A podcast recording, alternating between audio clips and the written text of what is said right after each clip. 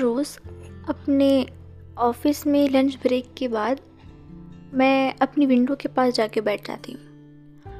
और मैं जैसे ही वहाँ बैठती हूँ तो रोज़ देखती हूँ मैं कि एक पीली कलर की बच्चों से भरी बस मेरे ऑफ़िस के ठीक सामने वाले साइड आकर रुकती है।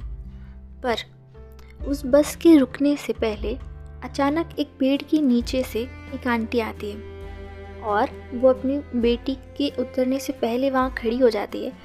और अपनी बेटी को उस बस में से उतार के हाथ पकड़ के घर की ओर ले जाती है। और जब वो लोग जा रहे होते हैं तो मैं सोचती हूँ कि अब रास्ते में ये लड़की अपनी माँ को अपने दिन की सारी कहानियाँ बताएगी कि आज स्कूल में ये हुआ, आज स्कूल में वो हुआ। और न जाने ये सोचते सोचते कब मेरे चेहरे की जो हँसी थी वो उदासी में बदल गई। मैं सोचती हूँ कि घर जाके इसकी माँ इसे गरम गरम अपने हाथों से खिलाएगी। और ये सब देखते देखते मेरा ध्यान मेरे हॉस्टल के टिफ़िन की ओर जाता है।